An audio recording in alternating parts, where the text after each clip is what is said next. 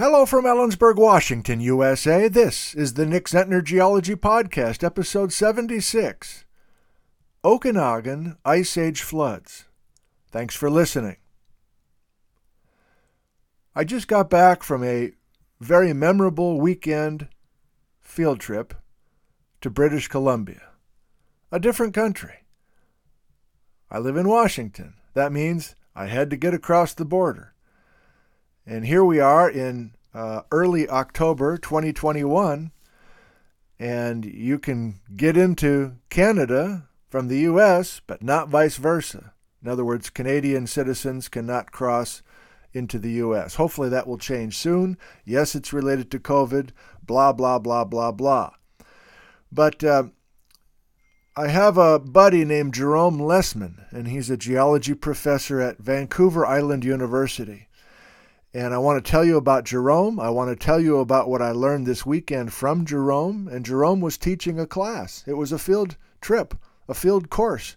And so a dozen of his VIU students uh, were along. I camped with them both Friday and Saturday night uh, this first weekend in October. And uh, I'm, I'm amped. I'm excited. And I'm also annoyed. So let me. Um, follow through on on those emotions. I guess I didn't realize I was annoyed, but I guess I am, and I'll tell you I'll tell you why.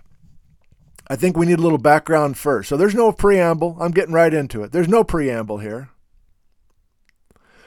The background to make sense of why this weekend was important uh, comes in a couple different forms. Long ago, uh, like 10 years ago, I started uh, dealing with uh, television cameras and local television cameras. Now, this is back when cable TV was king, you know, 2008, 2009, whatever, even back earlier, actually, now that I think about it. But uh, around 2009, 2010, I, on this little TV program that I had called Central Rocks, Central Washington University, geology, ha ha, Central Rocks. I interviewed the most well known American Ice Age floods geologists. Vic Baker, so there's an interview with him. It's still online, it's still on YouTube. Richard Waitt, Jim O'Connor, Bruce Bjornstad. And by interviewing those guys and developing kind of an email relationship with each of them since then, and even before then, I guess. And then you know that I was making videos with Tom Foster, and much of what we were devoted to was, or committed to, was Ice Age floods. So at least 10 years ago, I felt like I was pretty much on top of my game as far as understanding at least the basics of Ice Age floods.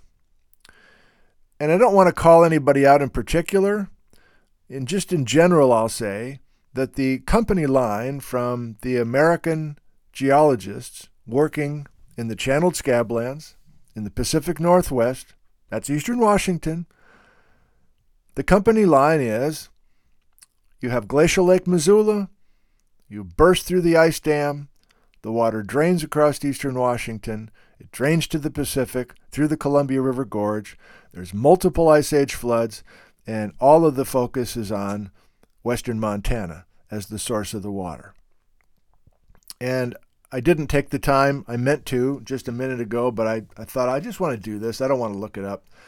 I was going to try to find a couple of video clips from those old interviews where the American geologists, who are the experts, they've devoted full careers to this. So we're to the annoying part right off the bat. Uh, I asked at least one of them, maybe more than one, on the record and off the record.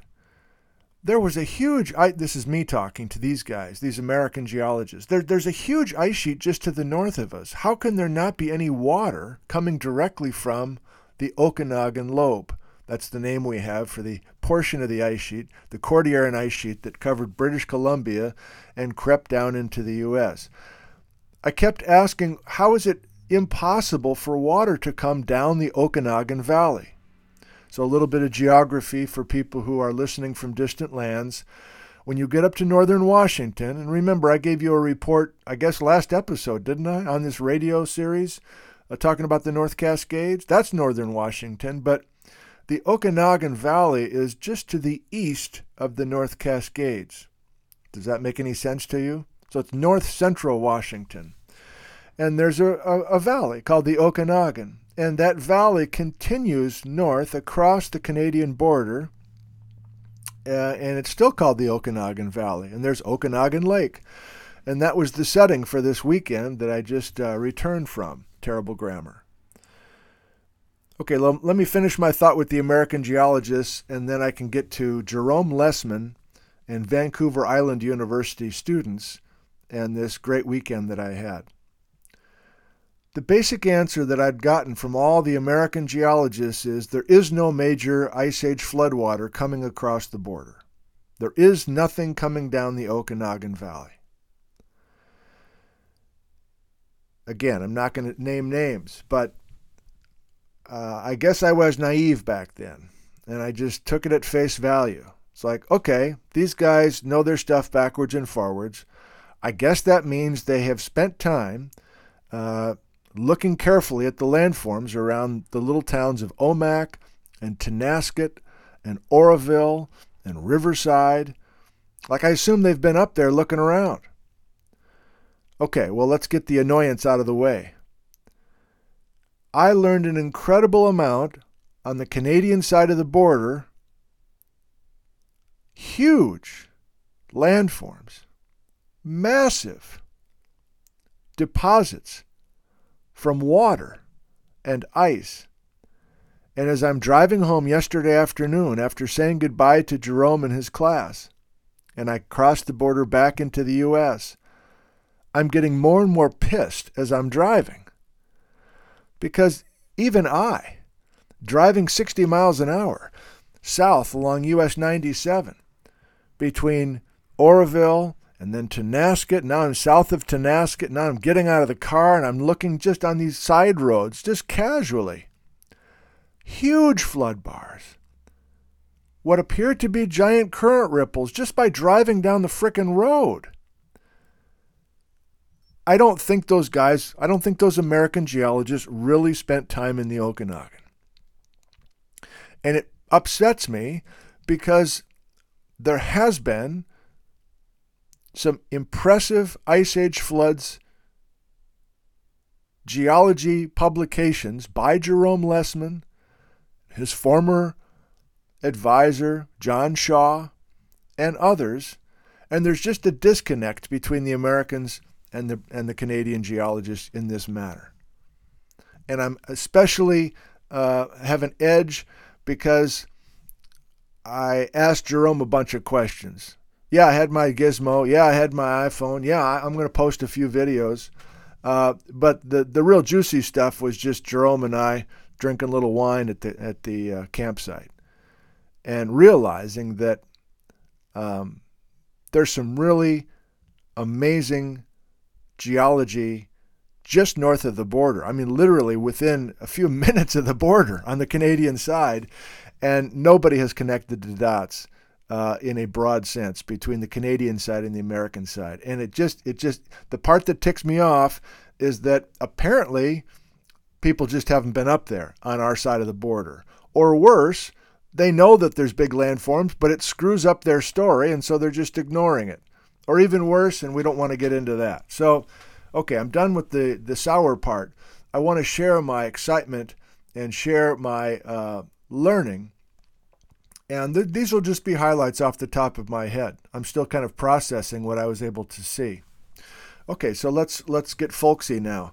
So Jerome Lesemann, I met for the first time on a geology field trip in the U.S multi day field trip led by the uh, esteemed Dr. Vic Baker in the Channeled Scablands, all the classic sites. Uh, I didn't sign up for the trip to go to all the sites. I'd been to all the sites by doing things with Tom Foster and other folks uh, earlier. Uh, but I, I, I, did want to learn directly from Vic. I did learn some things from him. Uh, but uh, I shared a van seat uh, with Jerome and as is often the case with these field trips, you learn more just by talking one on one with folks instead of in these group settings out at some field outcrop. So I liked the way Jerome thought. I liked his ideas. I'd never heard of some of his ideas, which I'm about to share with you. And I kept in touch with him over the years. In fact, the following year, uh, Karl Lillquist and I here at Central invited Jerome to come down and give a talk to our Ice Age Floods Institute group. And I remember that Jerome flew instead of drove from Nanaimo, British Columbia, where he lives, uh, because it's just easier and quicker and actually not that much more expensive to fly instead of drive and deal with ferries and, and uh, the border and traffic in Seattle and everything else.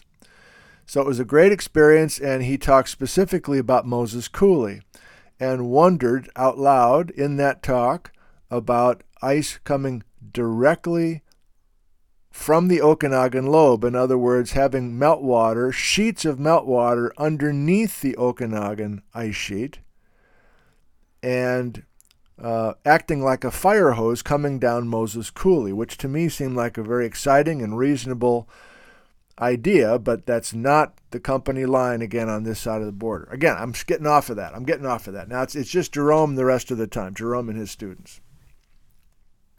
I'm talking to myself now. Damn, I mean, come on, man. Okay. Behave, boy. Behave. So, since 2017, the last time that I saw Jerome in person, um, I I kept by email saying to Jerome, I really would like to follow up on this. I'd like to see some of these landforms that you're talking about. And let me not uh, screw around much more with what Jerome is basically saying. The classic idea about many landforms created during the Ice Age assumes that the landforms are directly deposited by ice. They're forming somehow mysteriously underneath the ice sheet itself. I'm talking about drumlins and eskers. I'm talking about uh, valleys uh, big and small valleys. And, in, and so that's what I was taught 30, 40 years ago by Dave Mickelson and others at the University of Wisconsin, let's say, Jim Knox. And Jerome, uh, who's in his mid to late 40s, and his former advisor, John Shaw, um, had a completely different take on this. And they're up there studying landforms directly underneath the ice on the Canadian side of the border. They say, how about these drumlins and these valleys are carved by water instead of ice? And here's the first kind of descriptive thing I'll try to, to share with you. The entire weekend was spent in the area of Kelowna, British Columbia. So Kelowna, Summerland, uh, Penticton. Do these names mean anything to you? Um, j- uh, hop, skipping, and jumping around there. We, we, we camped at Okanagan Lake Provincial Park, the southern part. The northern part's better, but it was closed. So the southern part of the campground. And the, the campground was packed. Like all the wildfires are finally gone.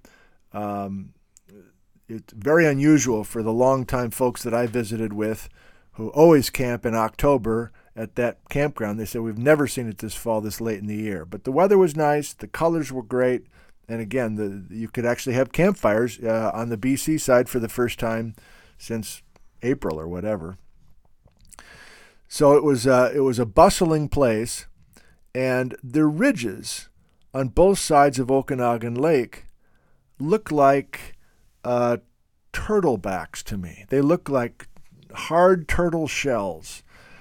And what I mean is, you know, the shape is kind of this kind of turtle shell like shape, but the shell is hard, meaning that it's bedrock. There is no sediment. There are no soft wrinkles. Uh, they, they look different up there than the ridges do down here in central Washington. Well, that's of course because the ice sheet was burying multiple times these ridges and sculpting them. But up until this weekend, um, let me let me add to the, the turtle shell uh, idea first of all. So let's say that you put the turtle shell, in other words, these ridges made out of bedrock, let's put the turtle shell in a, in a microwave. How about that? And we soften it up just a touch, just a touch, like a stick of butter, like a like a like a refrigerated stick of butter. And you're like, oh damn it, we got it, we got to do some. We got this this uh, this recipe, and we, we can't use this this hard butter. We got to soften it. So put the stick of butter in the in the mic in the microwave. Well, let's do the same thing with our turtle shell. Let's just soften it up a little bit. So turtle shell, melted butter, or mel- stick of butter, same thing, right? Okay, so after we take the turtle shell slash stick of butter, what? Out of the microwave, let's drag our fingertips uh, along the stick of butter. Or now that we have a softened turtle shell, uh, let's make some kind of fingered shaped grooves uh, uh, along that, that turtle shell ridge. You with me? That's what it looks like. Yeah, it does. Everywhere. And even in the Washington side of the border, as I started to, you know, look around with a new fresh set of eyes, I could see that same grooved turtle shell on the Washington side as well, on the ridges on either side of the Okanagan Valley. Well, that in itself maybe is not that big a deal. You're like, well, I've been up through there. I know what you're talking about. I can picture exactly what you're talking about. There's these grooves. Pause for dramatic effect. Jerome and former advisor John Shaw say, yeah, those are related to the ice sheet, but the ice did not sculpt those the water, the highly pressurized water, sheets of water underneath the ice but above the bedrock, carved those grooves. The physics of such allowing for these landforms. That's wrong way to say it. Let's just leave that right like that. That's a revelation to me. So suddenly we're talking about a lot of water underneath the ice sheet as opposed to the, kind of this dry ice sculpting over this turtleback uh, ridge. Bijou, you're going to have to just occupy yourself. Bijou's outside uh, whining that he wants to be let in the house. It's not happening. Nope, sorry. Nope. Go play. oh, jeez. That's the big moment because if you buy in to the idea of water, and clearly I do after seeing all these landforms this past weekend. I mean, I kind of did even before going up there, but between the, the glacial lake Penticton sediments and the perched deltas on both sides of the Okanagan lobe, or the uh, other side of the Okanagan Valley, the drumlins, the eskers, the glacial till that's scarce and let's just stop and pause there. There's not that much glacial till in this area of the Okanagan Lake on the British Columbia side. Why not? It seems like the easiest explanation is Jerome and John's idea that there probably were blankets of glacial till, poorly sorted loose rocks deposited directly by the ice from a further advance. But late in the game, or maybe not exactly late in the game, but let's say in the last million years, you have these highly pressurized sheets of water underneath the ice sheet that uh, flushes out a bunch of the glacial till and remobilizes it or converts it into glacial outwash. And where's all that water going? With all that picked up glacial till. Ding, ding, ding, ding, ding, ding, ding. Washington. I'm an American geologist, and there's absolutely no way that there's ice age floods coming down the Okanagan. Baloney. You didn't look. You didn't look. And if you did look, I guess it was 1973 and you didn't have air photos, you didn't have Google Earth, you didn't have LIDAR. I mean, that's your only out as far as I can tell. But I was just blown away by the scale of the Ice Age flood bars along US 97. US 97, not Canada now. Oh my God, it's just, I can't believe I'll do an about face on this. I can't believe it. After what I saw this weekend, I cannot believe that I'm going to just uh, a year from now go, eh, no, I guess, I guess Jerome's wrong. I guess Lesemann's wrong. And all that stuff that he showed us. Yeah, it wasn't water. And the Americans were right. There is no water that ever crossed the border coming down the Okanagan. Baloney. I can't believe it. Boy, I was going to be happy here, and I'm, I'm still pissed. Wow, aren't you glad you tuned in? I, I hope that you're hearing the excitement, even though I'm a little bit annoyed. I, I hope you're hearing the excitement of discovering a new area, discovering new ideas on such a grand scale. So I'm still trying to talk myself off of this sour tone. So let, let me just do that by giving you some folksy stuff, which I tried to do 10 minutes ago, didn't work. Maybe it'll, maybe it'll stick this time.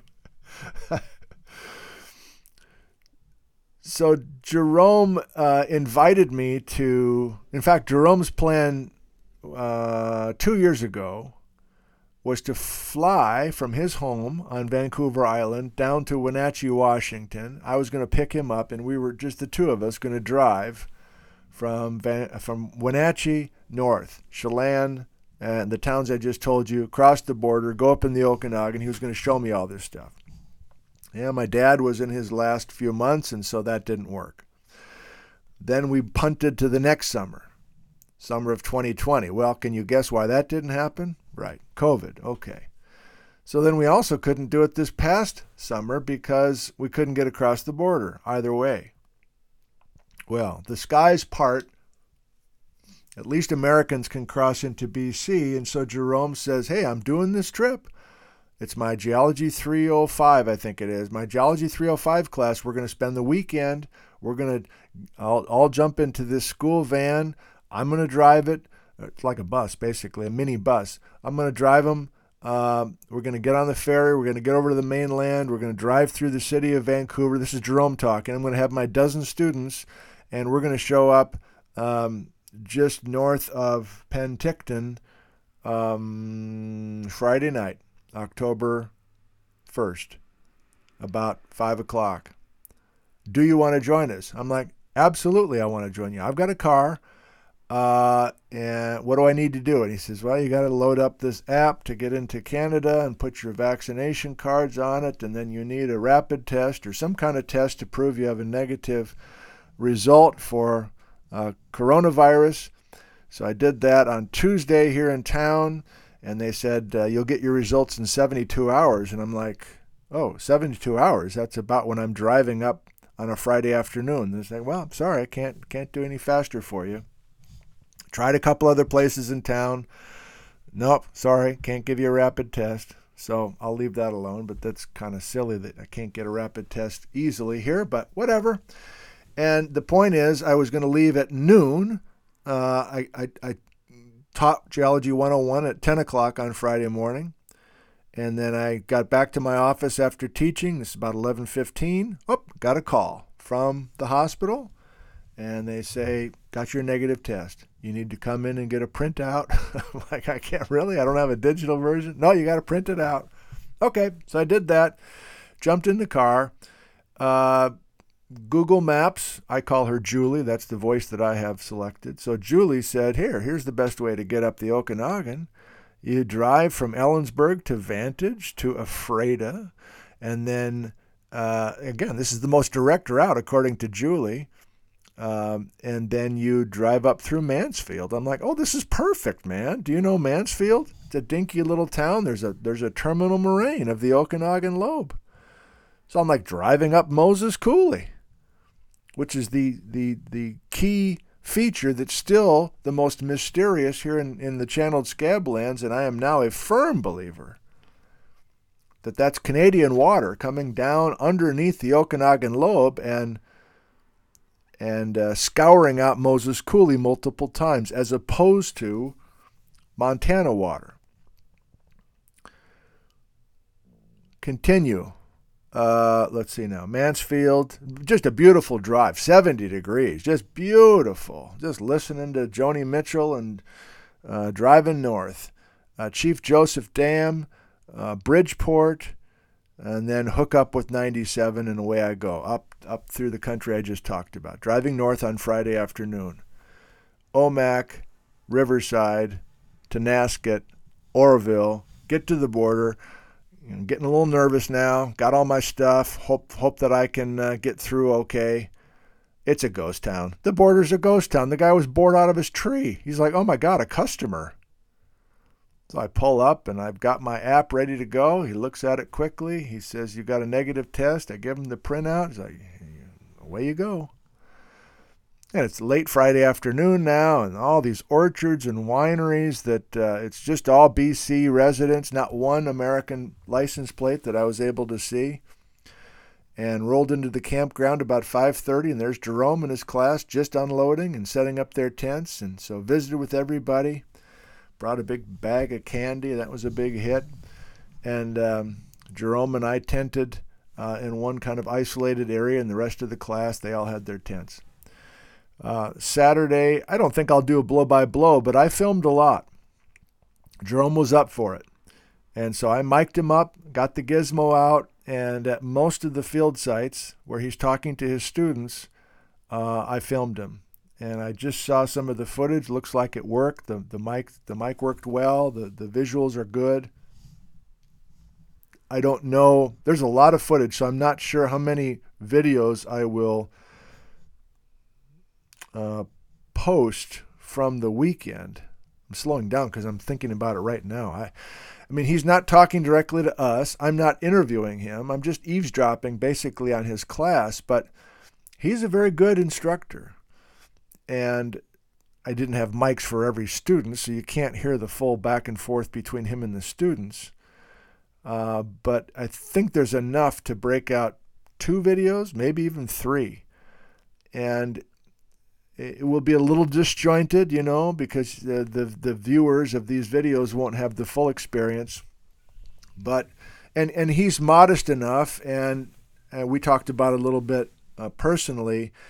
Uh, he didn't want to put himself into the class that much. In other words, him, you know, talking about, yeah, these Americans don't believe what we're saying, and uh, this Moses Coulee paper that I just uh, uh, put out there was was rejected and you know all this he he he doesn't he doesn't want the students to really be aware of his pivotal role in this ongoing discussion. But it's not even a discussion. That's the whole point. Okay i'm going back to the anger thing so i don't want to do that.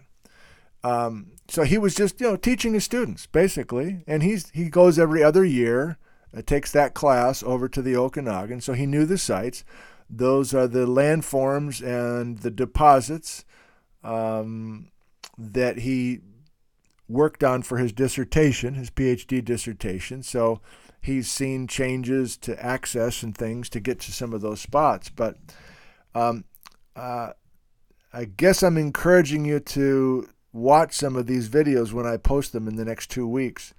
I think you'll be impressed with his abilities and I'm struggling right now, I'm realizing in just the few minutes I have left how to summarize, how to give you more specifics. I'll try, though, in the last few minutes. I guess I'll do this. Let me let me just uh, let's what should I do here? I guess I'll just give you a little recap of each field stop. Saturday, Saturday was very packed. So we started right along Okanagan Lake and he talked briefly about the bedrock that's exposed. In other words, what kind of bedrock is in the turtleback that we could see on the east side of the lake, for instance. It's Precambrian metamorphic rock in the Okanagan on the Canadian side. And I'm like, uh, afterwards, I'm like, whoa, wait a minute, what Precambrian? Like, this isn't the Craton, is it? And then he helped me remember because this is another reason I like this guy.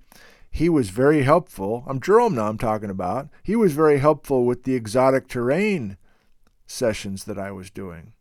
He knows a lot of bedrock geology and old geology.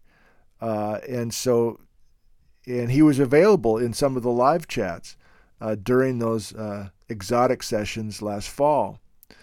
So he helped me remember what I was doing, like Quesnellia and Stikinia and Cache Creek, and those collectively are called the intermontane superterrane.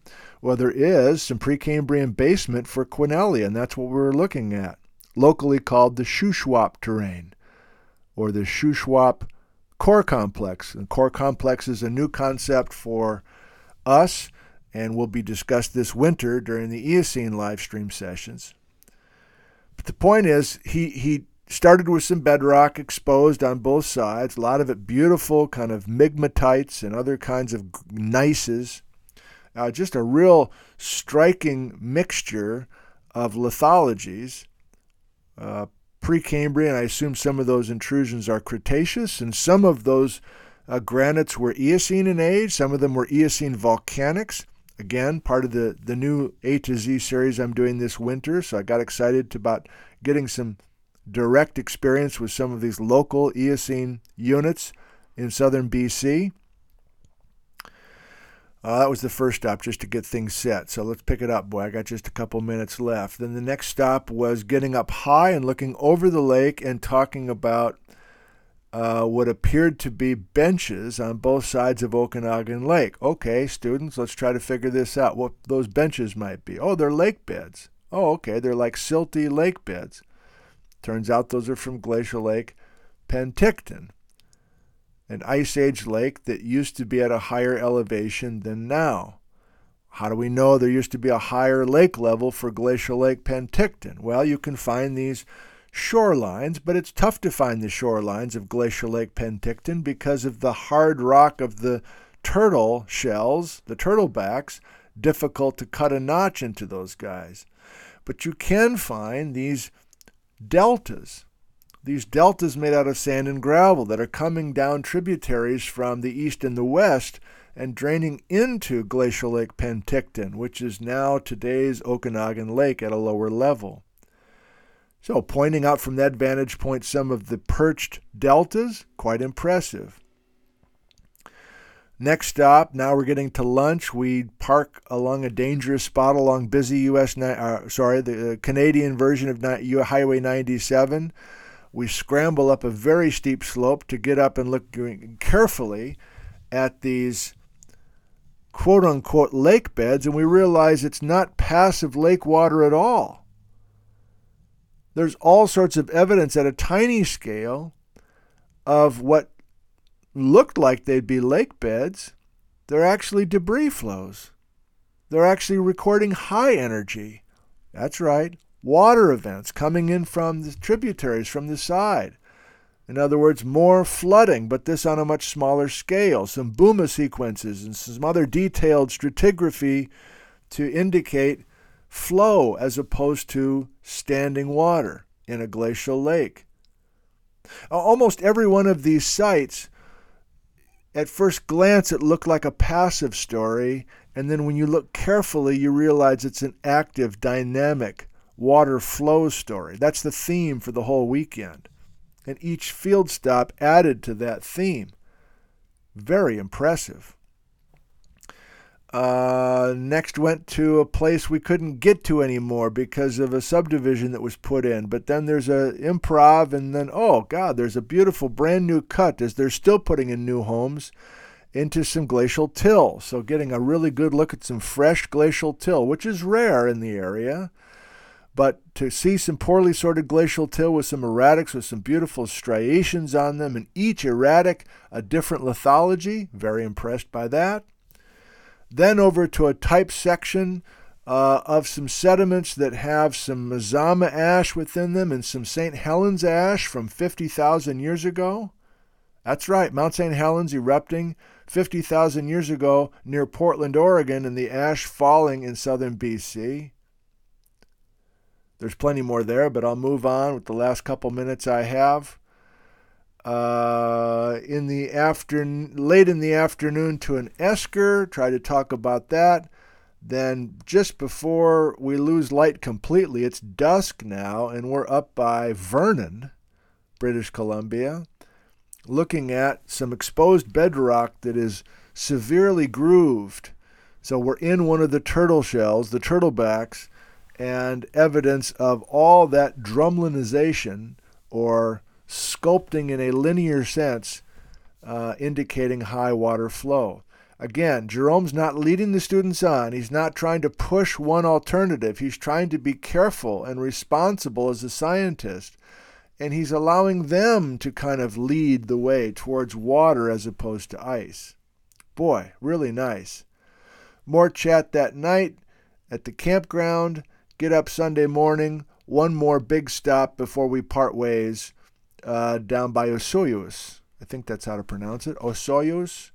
Uh, and there's evidence of a narrow canyon where there was an ice dam. That's right. Similar to the ice dam that held back Glacial Lake Missoula, there's evidence of those lake beds of Glacial Lake Penticton suddenly stopping.